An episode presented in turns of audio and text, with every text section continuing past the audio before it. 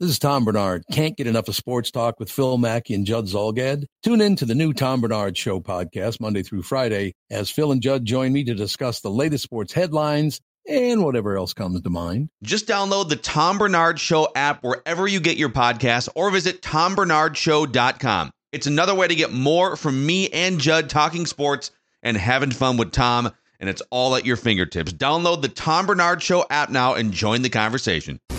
Guys have Minnesota sports flowing in their veins. Mackey and Judd on Score North and ScoreNorth.com. Yeah, he'll sit down, he'll shoot you straight, he'll talk with you, he'll work with you. Tim has really earned this opportunity, and you you feel for a, a Denver Nuggets organization because that type of deal, like Woj said, is a deal that maybe only two or three ever get. And so Tim has to go do what's best for his family. He has to go take this opportunity. But you know, ultimately, what he built in in Denver, it kind of mirrors what's going on in Minnesota. They have a bunch of young talent Yeah. that if you put the right pieces around, and Minnesota's like, hey. This guy's already done this job. Let's go see if he can do it here. Right. There That's Dick is. Jefferson breaking it down right there for ESPN. Why'd you go with that? Yeah, Why'd you on, say man. that? What do you mean? I mean, he's, I mean, Richard Jefferson's good, man. Rick He's Jefferson right there. He's actually a really good analyst. They have some they've they've done a pretty good job kind of what was it, almost two years ago, the whole Rachel Nichols fiasco? Or like Well, a year Paul- ago? A year ago. Paul Pierce. Paul Pierce didn't really care. Uh, No, right? he- like, he Paul mailed Pierce man. was just like, I don't. Give And a Tracy crap. is fine, but Tracy McGrady always looks like he's about to fall asleep. You know, there's just, there's not, a- not a lot of energy. actually cares about the job. I had no That's- idea that's Tracy true. McGrady was doing stuff. Yeah, it's because he was half asleep Oh, the whole time. because he fell. Yeah, he's like, Mhm. wake up, Tracy. crazy. Your Uh, are we going to celebrate the fact that Alex Rodriguez broke the news of the new Timberwolves president of basketball operations, Tim Connolly? Do you think Alex Rodriguez, who has definitely been known to post like the vain social media thing where, hey guys, just getting some work done, and really it's about the background, he's on a, a Right. beach somewhere. yeah. Do you think Alex Rodriguez meant for the press release to be up on his computer when he posted that picture on Instagram? Oh no, it's a total accident. No, no, he totally didn't mean. Of course, yeah, that was hilarious. I mean, that's he can't help himself, which Yeah. is just great. but here's here's my question. So he's still doing the the well, he's doing a Sunday night thing like the Manning Cast now. Yeah, it's, it's actually pretty Michael good Kay. too. Yeah. My question is this: Does he does when he breaks uh, or gives you scoops on Twitter? Does Woj call him and say, "This is ESPN on ESPN crime. How could you do this No. to Woj?" It's a good question. Well, so how do you think, and we'll get into what this means for the Timberwolves, and, and you know, the Athletic had a good piece just sort of outlining how this happened. What does this mean for the Wolves and expectations? This is all very, very new. It's new territory, but it's also something that they tried with Tom Thibodeau a few years ago too, and it kind of blew up in their faces. But I was so fascinated by the process of by which this news broke. So Arod sends out that photo, and within an hour or two, everyone's screenshotting it and zooming in on what's on his laptop. Oh my God, is that a press release? You can kind of it's kind of grainy, but you can read the headline. You know, Timberwolves set to name Tim Connolly president of basketball operations, and then within about an hour of that photo making the rounds, mm-hmm. you had Woj, Shams, and a couple other insiders, and Johnny K, all uh-huh. fired off about the same tweet. And then the Athletic had, you know, a 1,000 word expose on how it all went down that fired immediately after that. So did the Wolves embargo this? Hmm. Was this a, 'cause- so? The timeline is Connolly comes into Minnesota after days of discussions and an offer and sits down with Glenn Taylor in Mankato. And then they also brought in CEO Ethan Casson, Ryan Tanke, the COO, and I think Marc Lore might have been there too. And so th- they hang out on Saturday, probably eat some potato salad, some lasagna, whatever it is. And then he sits on this throughout the weekend. And then the news comes out very systematically on Monday. I don't know. I'm, as a former reporter, Judd, I'm, I'm fascinated with how this news broke yesterday. Um, well, I think first of all, I think that there was probably like I think the Glenn Taylor, and this is just a total guess, but I think the Glenn Taylor part was the deal was basically done at that point in time. Um, but they had, but like Glenn still owns the team, uh, or at, least the majority stake in the team, so it had to at least go through him. My guess is to a certain point, They had to Connolly- weekend at Bernie's him and gra- grab his hand and sign, sign a contract. Yeah. And and and Tim Connolly, who is who's you know been in this league now for a long time, probably had some questions about like the sale itself. Like that, like he's getting a stake in the team. And to call a spade a spade, right now, Arod and Lore own 20%. They hopefully by December of, of 2023 will own a majority stake because they're going to buy another 20% this year. And then I think the last piece is 40%. So they will eventually own 80%. But if you're Connolly, you probably have questions about Glenn to make sure that this is all going down as planned, right? Like, well, you probably if, have a lot of questions about Glenn, period. And, right, right, but I'm just saying, if Glenn says at the table, he pushes away his coffee and pie and says, "Let me tell you something, Tim." And Tim's like, "Yeah, what, Glenn?" And he says, "I'm having second thoughts about selling because I really like this team." you you might be like, "Dude, I'm going back to Denver." So I think that plays a, a, role, but I think the reporting part, um, my guess is Lori Hedman, the actual here's what we're planning, don't burn us. And A Rod came in with the I'm gonna show the cute tweet. So that's my guess. I think Mark is I think Mark, as far as I can tell, I might be totally wrong here, but this is just my sense.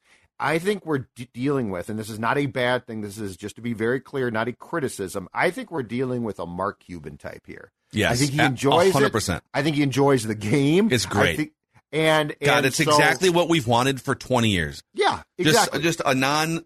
I don't want to be too mean to Glenn because I feel like I've been really mean to him for 10 years. And I feel like he has been one of the worst owners in professional sports history since I was born. Yep. But we've just wanted someone that's in, and, and it's weird because he's engaged. He sits courtside in those little sweaters and stuff, but he's just so okay. aloof and oblivious. It's and a he's, he's not a shark. Yes, it, but but like but like to to to peel to peel back and not criticize Glenn, but to call it like it is. He runs the Timberwolves like they are the local grocery store owned by a family down the street. Dude, at one point, and that's wasn't not how the, things work. Wasn't the team president at one point, you know, 10, 15 years his ago, also running his his personal finances. His son-in-law, Rob Moore, yeah, was was the president. But I mean, he he has run. He goes to games like like he is. You know, hi, Mister Taylor from down the street. How's the store going? Well, it's, it's going true. pretty well, and I really enjoy this game. But you know what? He's Mister Rogers, man. He's yeah, Mister he Rogers. Yeah. But I mean, we now are seeing, and I don't know if it's going to work. And I'm going to tell you right now, get your head around this. The end game is a building, a new one, which by the way, I think this team needs.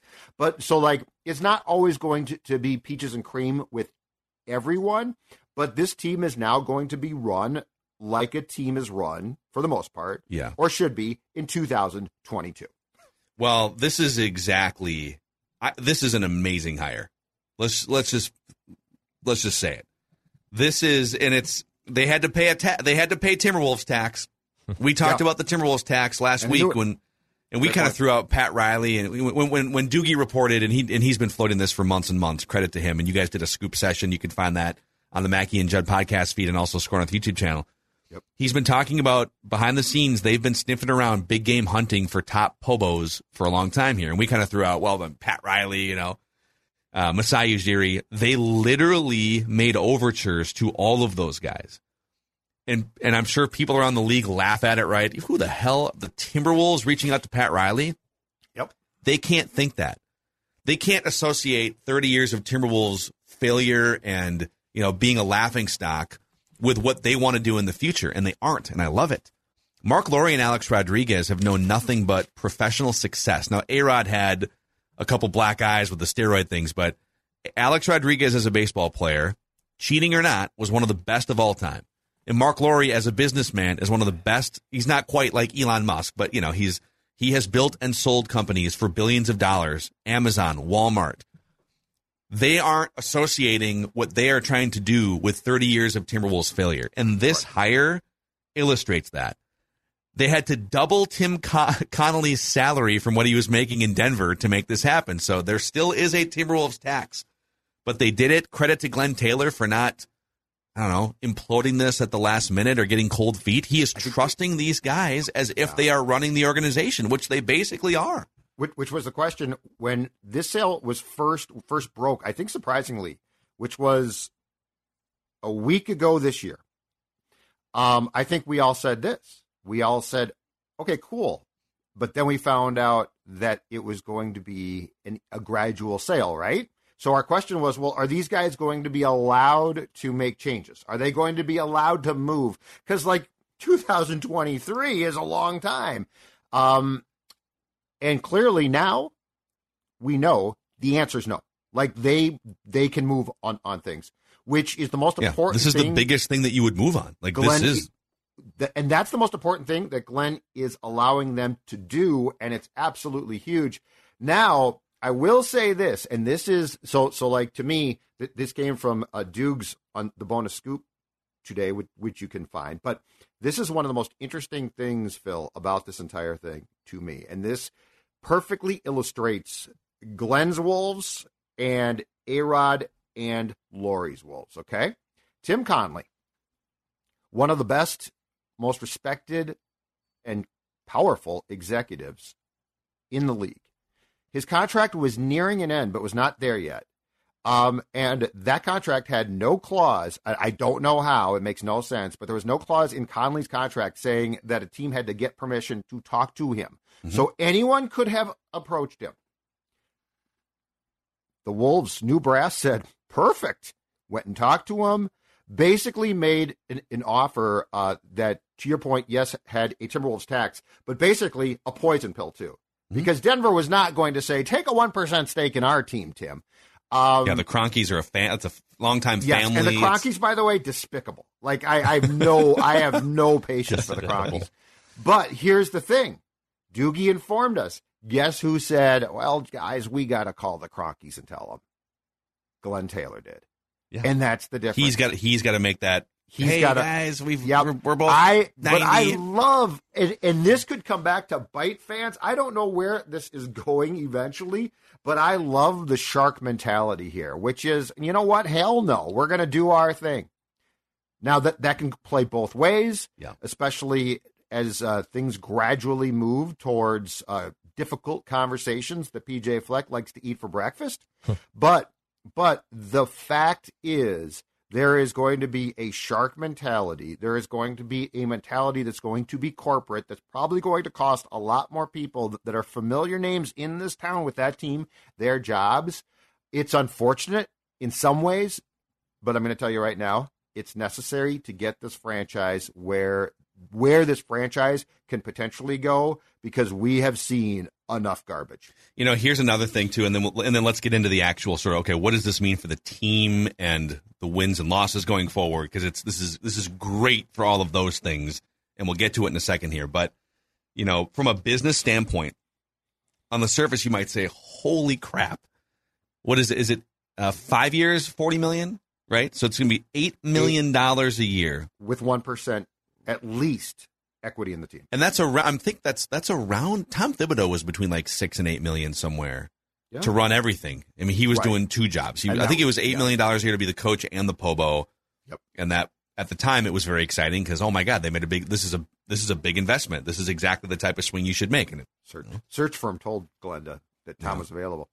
but this is you might say, holy crap! For a, for a president of basketball operations, they're making him essentially the highest paid or one of the two or three highest paid executives in the NBA. Forty million dollars over five years and a slice, probably a small sliver slice of ownership. Mm-hmm. Is it worth it? So I just pulled up the Forbes list of most valuable NBA franchises. The Timberwolves are 28th right now. This is for the 2021-22 season. So the, the list for next season hasn't come out yet. Correct. And the franchise is valued at 1.5 billion dollars. Mm-hmm. A few of the teams above the Timberwolves on this list. So forget about like the Knicks and the Lakers. That's that is pie in the sky. Let's look at some other Western Conference, Eastern Conference, Midwest, or Yeah, middle sort of market teams. Yeah. The Bucks are 17th on this list. Their franchise is worth 1.9 billion dollars. The Phoenix Suns down in the desert. It's, it's a nice nice organization. They're not in a huge market. It's Phoenix, 1.8 billion dollars. Nuggets 1.7, Jazz 1.75. So if you can just win, not even at a championship, so take the Bucks out. If you can just win at the level that the Nuggets, Jazz, and Suns have been winning at, which is good teams, 50 plus wins for a, a pretty long stretch. You're winning a playoff series or two. You can increase the value of your franchise by almost a half billion dollars. And if if for eight million dollars a year, Tim Connolly can help put together those rosters and that strategy, it is a drop in the bucket for what this franchise could be worth in five years from now if all goes the way that it has gone for Denver in the last five years. And the difference between so where this differs from the Wolves' previous attempts and largely swings and misses on Pobos and GMs is this one too. Connolly comes with a reputation that's great and and a resume that's impressive. Because think about this. Thibs, okay, I will admit fully, I was excited. I thought, oh my God, they got. To, I mean, it took a search firm. I it shouldn't have done that, but um, but what did Thibs have? Thibs had coaching cred, but he had no Pobo cred, and he yes. was a mess there. Like like like he was a total. He didn't know how to run people. It was too much. It didn't work. Right? I mean, Flip w- was tragic because he, he passed. But I mean, you look, you go back through this list, and this is really the first time Gersson looked to be promising but he, he was a, a, two who came up and, and then got promoted. So this is the first time that the Wolves have said, you know what, screw it, we're going to go get the best executive that we possibly can. Love it. Uh, I think I love it. I think ever right. I, I don't think they've ever made a move where they where they poached an executive with this credibility, who by the way is is making a parallel move. I'll so give you. I'll like actually give you a list of GM. I've got a list for later in the show here of the best Wolves brain trust coach combos in franchise history. I think I think I've got that list right. It's not a very impressive list. But yeah, I mean having expectations for the Timberwolves feels weird. But we have to now. It's you know last year was kind of all right, finally, finally things sort of lived up to close to what people were expecting and thinking and you got this young nucleus, but it's always felt like a little fragile. How could it not? 30 years and what two playoff series victories. They've only had one season in 30 plus years where they have. I think it's been 33 years now. One season in which they've won a playoff series before. So even when they have some success, it always feels like you're looking around, your head's on a swivel. Okay, what's going to happen? When you start to piece together what they have now, they have one of the top and most respected executives in the entire league, Tim Connolly, running the show the proof in his abilities to run a franchise is staring at you from your own conference, the Denver Nuggets, right? right? Yep. Yep. You have a very good, respected coach that received a small handful of Coach of the Year votes, not first place votes. I still take issue with that. In Chris Finch, you have one of the fastest rising star wing players in the NBA that put on a show in the playoffs in Anthony Edwards.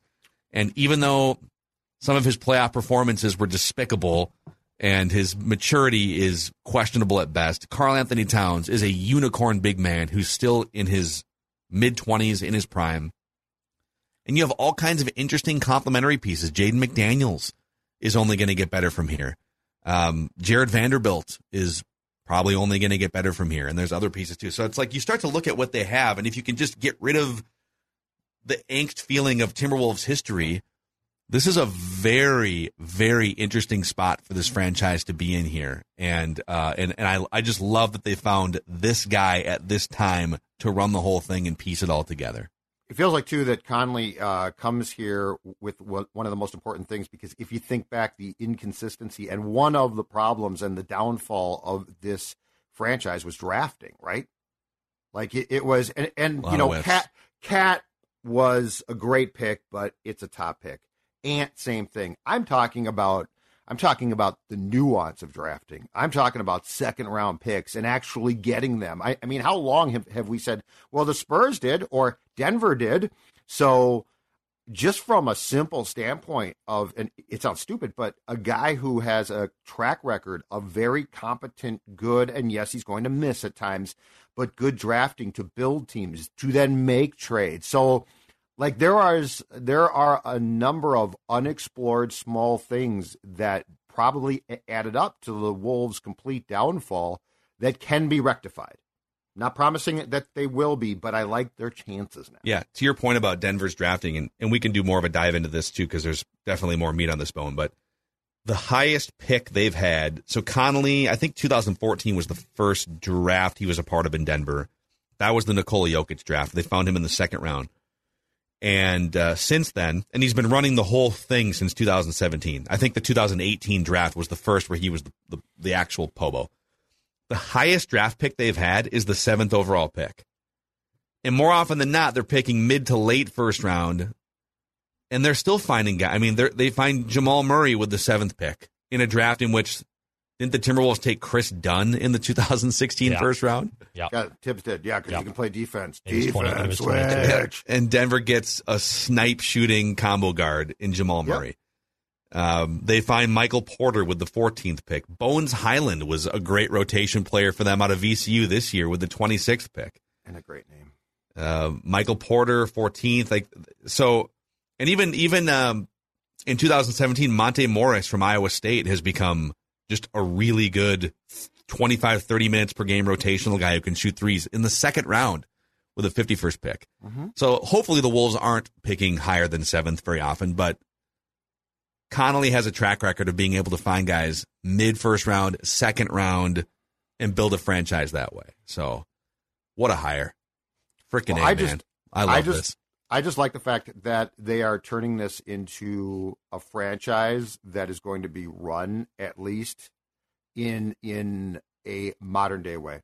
Because yeah, like the this is not a rip of Glenn, but it was run as a ma and pa shop, and eventually, like like, and that had a run where it was okay, but unfortunately, that came to an end. But the mentality really sort of didn't. Yeah. And so I think the mentality of the entire franchise is being changed, business wise, basketball wise, everything. And that becomes incredibly, incredibly important. And this to me, I like the fact that this has a feel of we are going to go get our guy.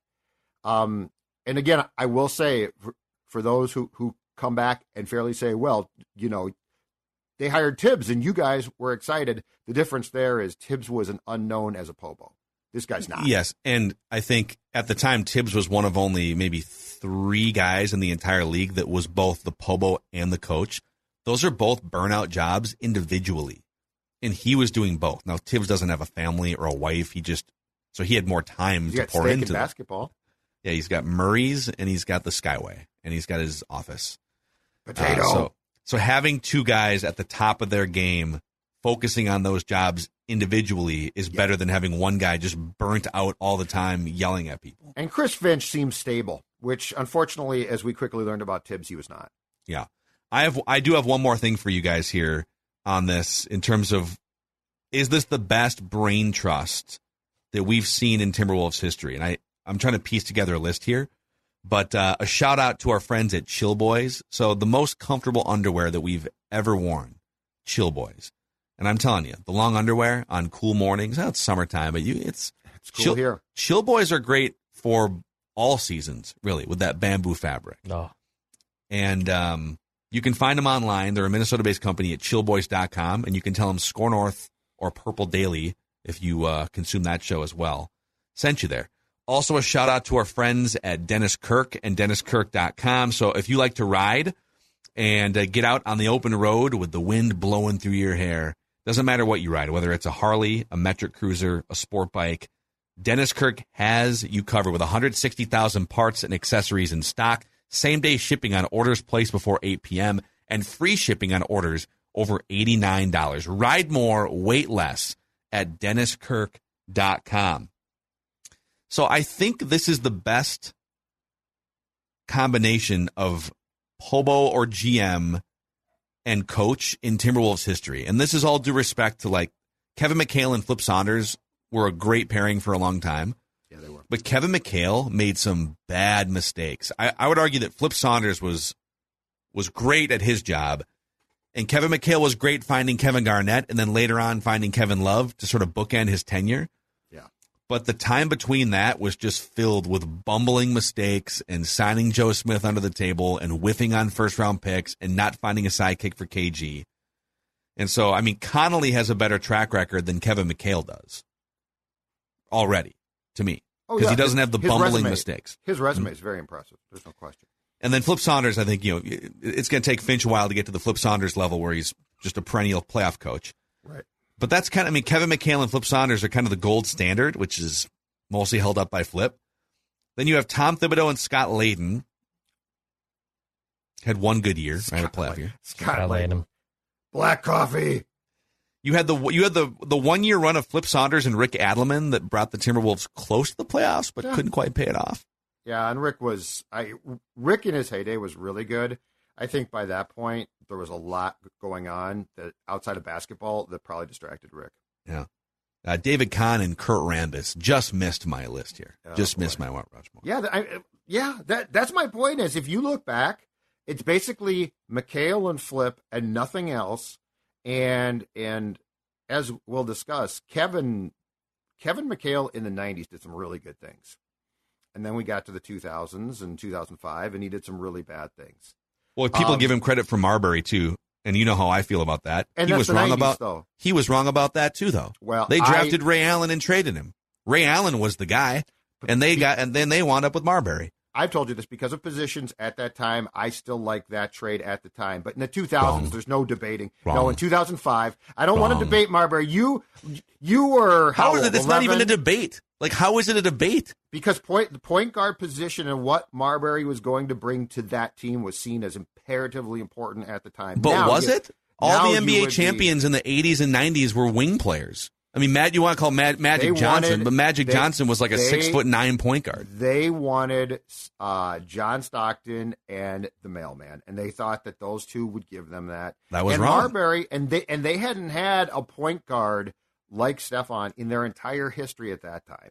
So, but anyway, Nor had they had a 2005 shooting guard like Ray Allen in two their thou- entire well, I mean, history. you're arguing it from like 30 years after. That's because you're like digging in. Uh, because the Marbury trade, go back and ask anybody at the time. We all love Yeah, those that people were trade. wrong. We all love that trade. Yeah, we're wrong in 2020. Wrong. Anyway, Wrong, wrong, wrong, wrong. Anyway, you two punks. Anyway, McHale later on, there's no denying that he. This is one of the more impressive executive hires in recent Minnesota sports history, as far as the resume the, the person brings to the job.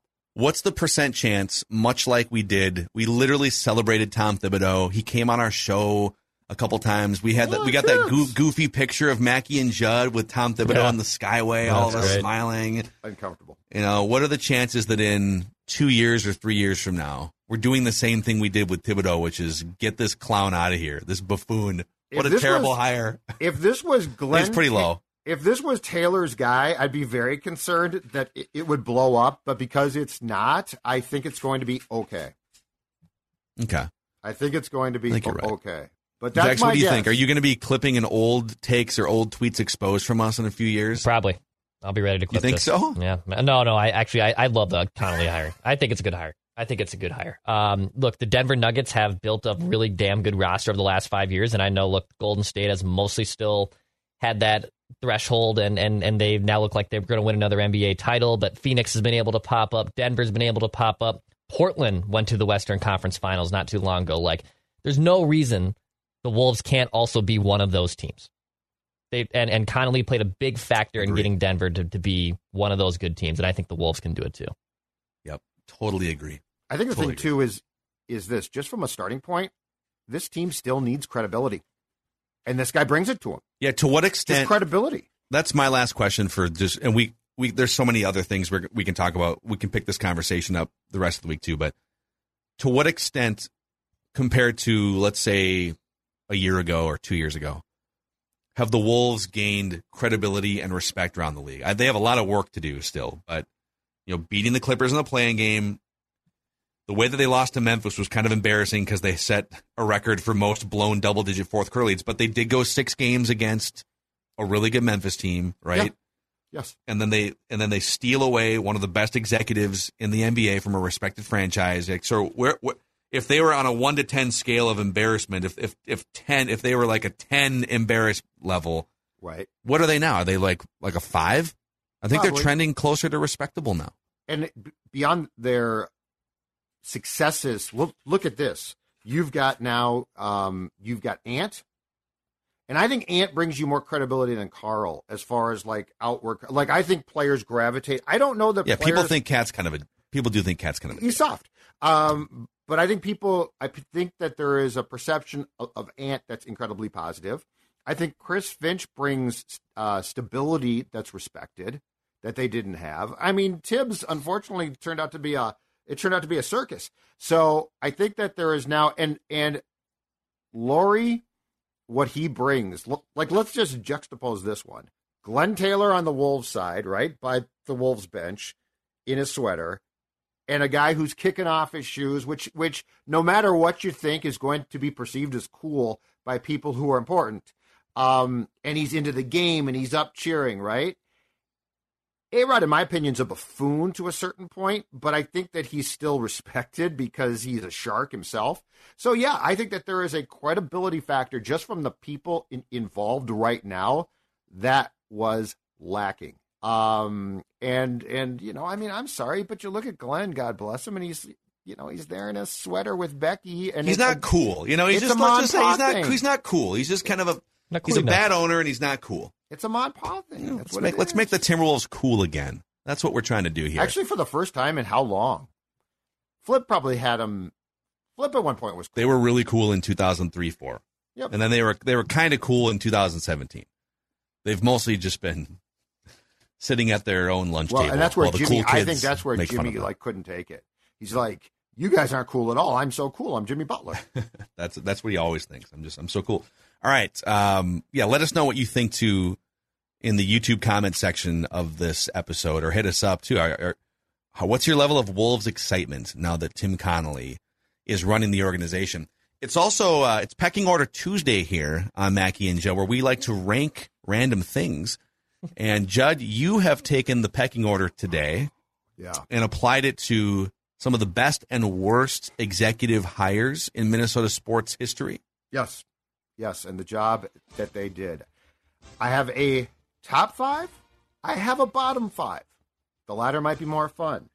I also, to be very clear, have am not including Kwesi, Tim Connolly, obviously, Falvey and Guerin, because I feel like these are works in progress. And like Falvey's done some good things, he's also done some bad things. Mm-hmm. Um, I took out Fenton and Rosas because they had problems, but their te- those teams are sort of works in progress. So I went with guys who we know. Okay. We, we know the end of the story as far as actual team success or lack thereof. Where do you want me to start? Top let's start five? with the good. Let's start with the okay. let's All start right. with the positive memories here.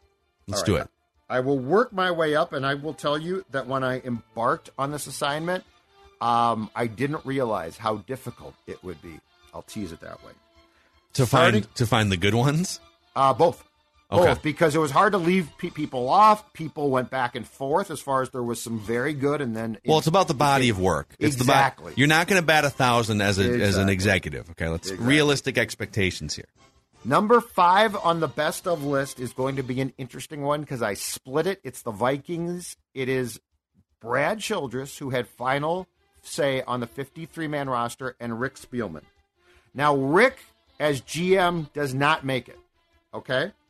But these two together, especially through 2009, got Brett Favre, took the team to wow. the conference championship game, had a really damn good team. I Adrian feel like Peterson, 17 was a pop up fun year, but I don't think that was a really a, a built team. I mean, Case Keenum was QB. This team had Favre. This team had all of those things mm-hmm. and basically delivered on the promise that I think Childress saw when, when he got the job in 2006. So five, Childress, Childress with credit to Spielman on my top list. Wow.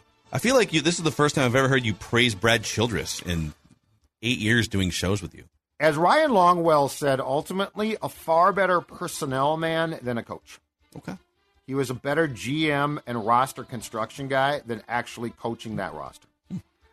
Number four on my list. This might be low, but it's interesting. Terry Ryan, one. This is great. Terry Ryan 1.0. Because Terry Ryan has two, there's just a huge separation there. There was a very different vibe there.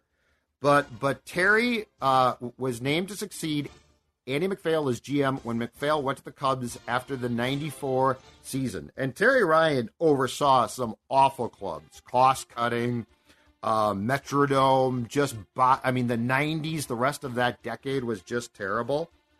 Uh, there is the Ortiz mistake, which is terrible, but you know what?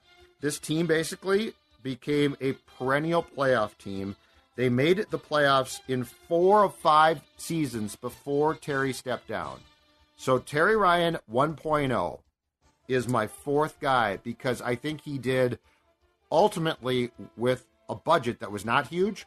He mm-hmm. ultimately built a team that was consistently competitive, playing in a stadium where I don't know that they ever expected to be consistently competitive again. Bittersweet because yeah, it's one of the great regular season stretches in Twins history, right? Over a 10 year period. But the glaring playoff failures are what stand out to a lot of people. But the, the problem is in baseball, especially when you're operating on a shoestring budget and you're not going to go out and sign the big free agent pitcher like other markets would. You know, you're the A's and the Twins. You're kind of putting together a system organizationally that can get you Twins way. to 90 wins and see what happens in the playoffs. And by the way, Moneyball was on last night as I was going to Oh, sleep. nice. Yeah. Terry Right. passed up the opportunity, man. Man, yeah. Been him. uh, Michael Lewis, the author of Moneyball, did a podcast with Dan Le Batard on South Beach uh, South Beach sessions a couple months ago. It's great. He told the whole. Ba- he didn't talk about the Twins saying no, but he told the whole backstory about just like teams being pissed about the A's thumping their chest and stuff. Uh, but that could have been the Twins. The Twins could have been thumping their chests in a book written by Michael Lewis, and they turned it down Brad in the early 2000s. would not have played Terry Ryan. No, no, I don't think so. Maybe Rob Antony. He might have played Rob Antony. That's it's true. It's a good point. Okay, number three. Go in the way back machine. Vikings GM from 1964 to 73, Jim Finks, Wow. Hall of Fa- Pro Football Hall of Famer. He actually was a top executive with the Chicago Cubs in '84 when they ended their playoff drought. They had not been to at that time a playoff or postseason appearance since 1945. So Jim Finks, but Jim Finks was the architect of the Vikings team that went to its first two Super Bowls. Of course, lost them both. He is the guy who hired Bud Grant in 1967. Jim Finks um, was very, very good. He is number three on my list. I'd love to know what the decision making process looked like back in the late 60s, early 70s. Just a bunch of guys in a smoke filled conference room, a phone in the middle of the table. That's what that's pretty much what the draft was until Mel Yeah. Kiper came along, They had right? newspapers with like names circled. Absolutely. All right, number two. This guy was a coach. He was not credited with being a GM, but in retrospect, we have found out that he had personnel power and he did a really good job. Dennis Green. Yeah. Well, Dennis Green, uh, if nothing else, the man said we are drafting Randy Moss and stopping his fall. And I know now kids might be like, well, no kidding, Judd. He was into the 20s by that point. But there were a lot of competent teams that passed on Moss that were afraid of the baggage, that were afraid of the problems.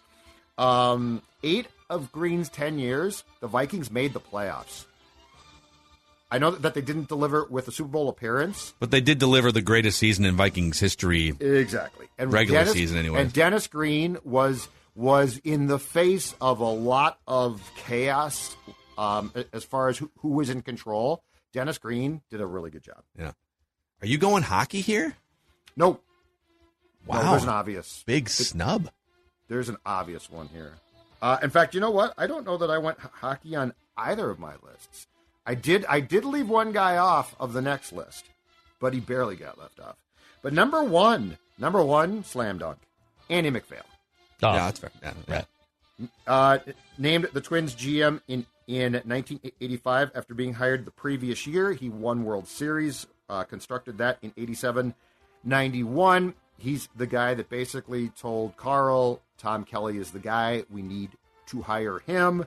Uh, hired away by the Cubs after the 94 season. Andy MacPhail is the greatest architect when it comes to sports teams in this town because So- he has two World Series titles to his name. MacPhail number one, Dennis Green number two, Jim Finks. Finks number three, Terry Ryan 1.0 number four, Very important. Brad Childress with his sidekick Rick Spielman Yep. number five. I thought you were going to go Lou Nanne for a bunch of 80s playoff appearances. No. For no, the I left Stars. Louis off. Louis, God bless him. Uh, he's a friend. He's a great guy. Um, Brian Lawton can't do it. That's all I'm Okay. going to say. Okay. Can't do it. Brian Lawton. I think you might have just ruined your friendship there. With Pat Lou, LaFontaine, okay. Yeah, it's Sylvain okay. Turgeon, Stevie Y, Tommy Barrasso. I'm sorry.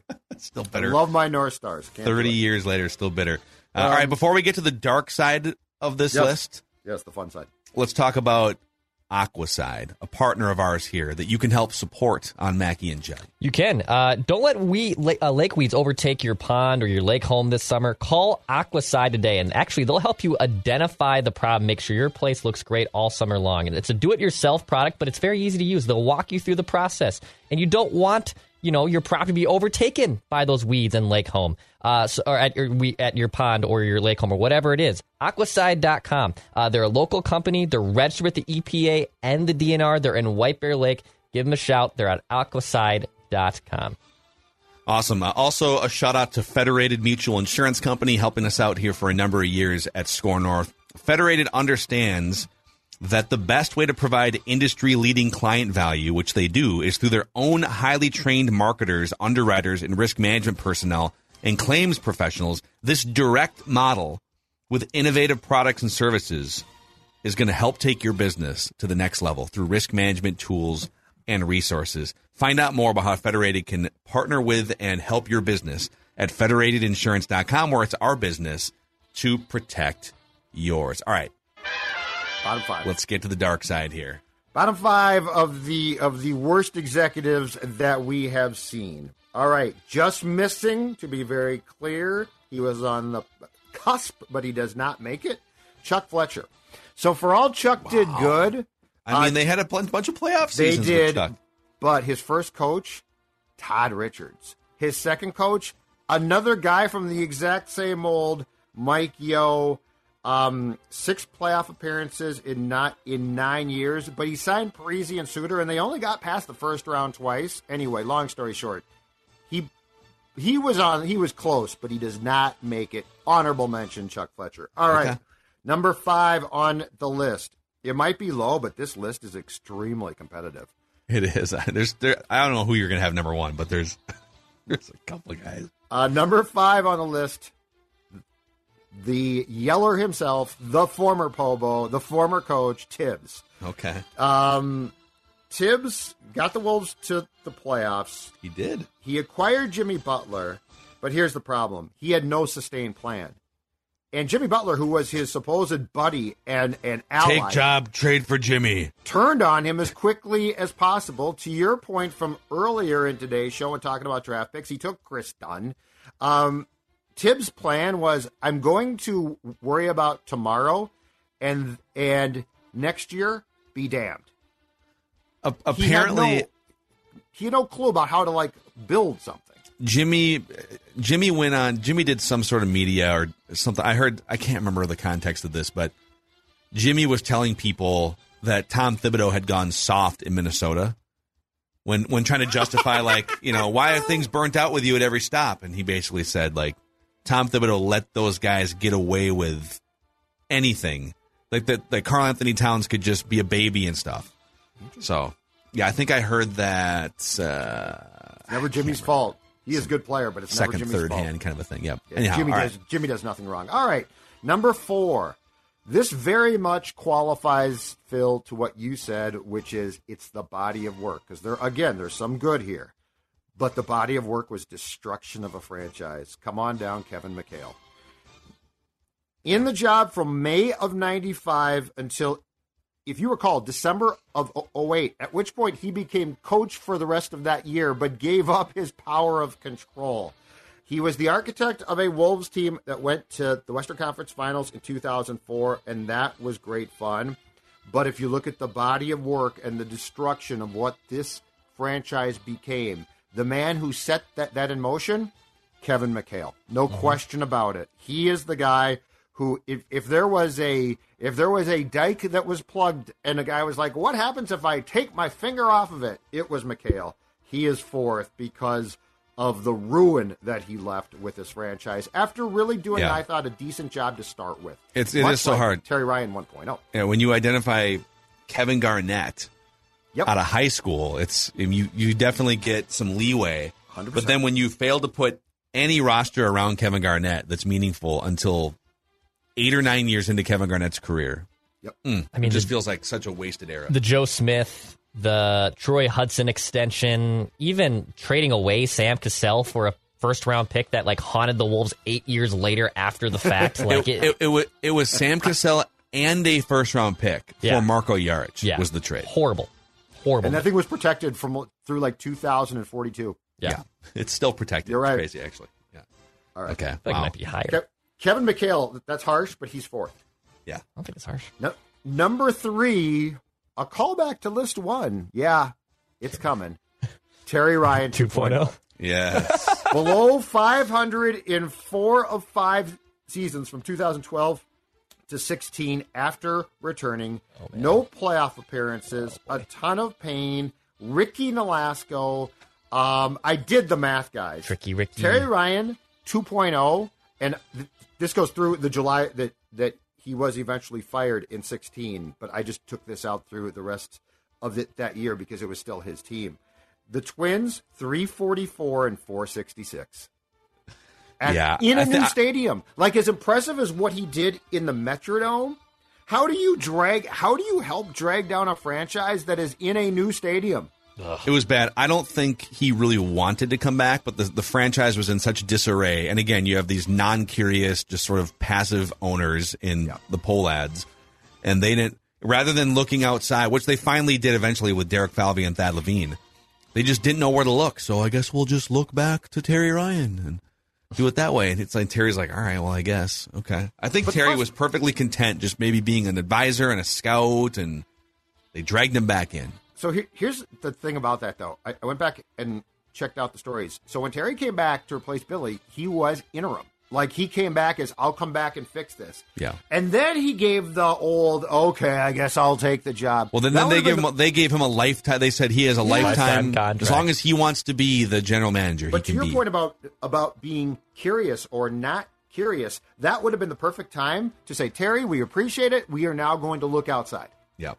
They did. Yep. I know who the top two are, and I'm just curious to see in what order you put them. Okay, well, you won't be surprised. Anyway, speaking of the Twins going from being Terry Ryan 1.0, hey, look at what they've done. New stadium. Oh, good times are ahead. 2010's great. Number two on my list is Bill Smith. The GM from 2008, and, and again, this bring comes back to Phil's point. Terry Ryan, I'm done. Okay, we'll promote Billy. He knows nothing about baseball. He'll be great. The GM from 2008 through 2011, he did have three consecutive winning seasons and two playoff berths, thanks to Terry's team. Um, but then they went 63 and 88 and finished 32 games back. And it was under him. We didn't see it. The disintegration started. No. Bill Smith, Bill Smith, a man who we are told was paranoid enough to sometimes go through drawers he was not supposed to. Unfortunately, didn't pay enough attention to his baseball team. He's number two on the list. You know, Billy. I, I covered Billy Smith. He was the general manager when I started covering the Twins beat. He always treated me very, very well. He did. Uh, we did have a dust up the first time we ever actually talked in person. He called me into. It was during a game, and he called me into his general manager's suite, and he had articles printed out that I had written. I think it was two of them about how the, the, the so the medical staff kind of was having a rough stretch there for the Twins, and they uh, they misidentified Pat Neshek's hand injury. They they Oh, like that was a good injected a shot into the wrong spot or something in his hand, and that was good. And I wrote about it. I was told very reliably what happened, very specifically by someone very close to Pat Neshek, and um, Billy Smith like had had like words in the article highlighted and stuff, and he was just like, "You can't you can't write about the training staff like this." I said, "I'm I'm getting it pretty reliably. I'm not sure." You know what this then we were pretty good to? after that. Brad Childress had the same problem. Sweating things that you shouldn't be sweating, Yeah. which caused you to not do your job. Yeah. That's exactly what that is. And number one, I think we all know. Yeah, one of the worst executives, not not just in this town. Oh no, no, no. One of I'm convinced the worst executives in major sports history. David Kahn has to be him, right? Uh, he oversaw teams that went. Let me go through the list quickly here: 15 and 67, 17 and 65, 26 and 40, 31 and 51, and finished in last place each season of his tenure from May 2009 through May of 2013. David Kahn is one of the worst NBA executives ever in the league. Forget Minnesota. There it is. All right, there is Judd's best and worst executives Agree, in Minnesota disagree? sports. Like, did I miss Fully anybody? agree. No, the I, I I think I disagree a little on having Chuck Fletcher as like an honorable mention there, but I'm this David Kahn number one, Billy Smith number two, Nishioka. My God, I agree. this is a pretty good list. Here. Thibs. I mean, Pretty Thibs good. as as an executive was an unmitigated disaster. Yeah, Thibs, Thibs as a coach could get the most out of a team for like a year, maybe two, Yeah, and then yeah. things started to fade. So, But I mean, the Butler trade never had a purpose to it. Yeah. Like what we didn't know well, it was did. It was, it was get good quickly Yeah, and the- make the playoffs. That was Yeah. the purpose. yeah, but it didn't have a long. But the Warriors are, are sitting over there. It was always a weird. And now I don't know if there's a way you could go back and, and see what, what that nucleus would have done with Flip Saunders still the coach and and or front office executive and Zach LaVine sticks around. I would be curious to see the ultimate Yeah. reality, but Absolutely. we can't. So there it is. All right, Judd's got to get to Vikings practice here. Write that down. Predictions tomorrow on Mackey and Judd Daily Minnesota Sports Entertainment.